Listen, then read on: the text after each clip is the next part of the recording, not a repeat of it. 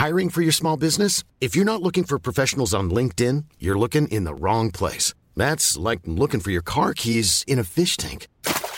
LinkedIn helps you hire professionals you can't find anywhere else, even those who aren't actively searching for a new job but might be open to the perfect role. In a given month, over 70% of LinkedIn users don't even visit other leading job sites. So start looking in the right place. With LinkedIn, you can hire professionals like a professional. Post your free job on linkedin.com slash people today.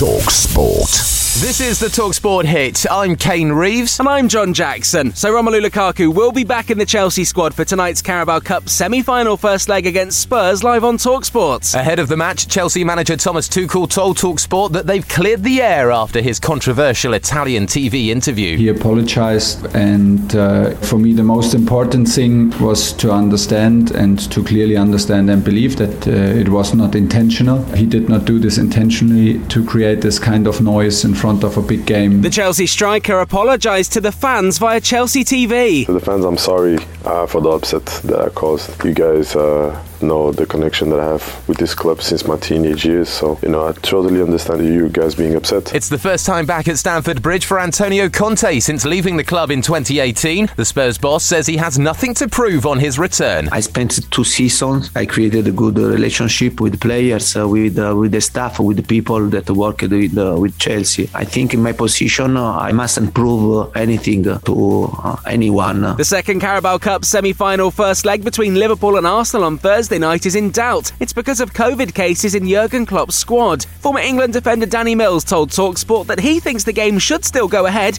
with under 23 players. Liverpool played them when they went off to play in the Club World Cup. So they have the players available. They've got under 23s that can play. So tough. Throw them in. Enter the Dragon at Southampton. The football club has been taken over by Serbia media mogul Dragan Solak, who's bought 80% of the club. Talksport understands the deal will see Southampton become part of a multi-club group similar to the Red Bull family. While Saints might not be splashing huge chunks of cash, other Premier League clubs are starting to step up their January transfer business. England defender Kieran Trippier looks set to become Newcastle's first bit of business since they were taken over. He's due to have a medical today ahead of a £12 million transfer from Atletico Madrid. Everton have completed the signing of Rangers right back Nathan Patterson, and Watford have added Ivory Coast international Hassan Kamara to boost their survival chances. Elsewhere, Novak Djokovic will defend his Australian Open title after receiving a COVID vaccination exemption, and the Winter Olympics are coming up in February. Team GB have named their first long track speed skater for 30 years, with Cornelius Kersten set to compete in Beijing. And the first day of the fourth Ashes test was heavily affected by rain at the Sydney Cricket Ground. Australia won the toss and batted, with Stuart Broad taking the wicket of David Warner, which is pretty much tradition now. Australia eventually ended the day on 126 for three. We'll keep you updated throughout every day's play and get a deeper analysis with the following on podcast from Talksport. It features former England bowler Steve Harmison, who's been announced as an interim coach at Yorkshire, along with former England bowler Ryan Sidebottom. And listen on the free Talksport mobile app from 7 pm tonight as Chelsea host Spurs in the Carabao Cup semi final. Hit follow on this podcast as well for all the fallout first thing in the morning on the Talksport hit. Talk Sport.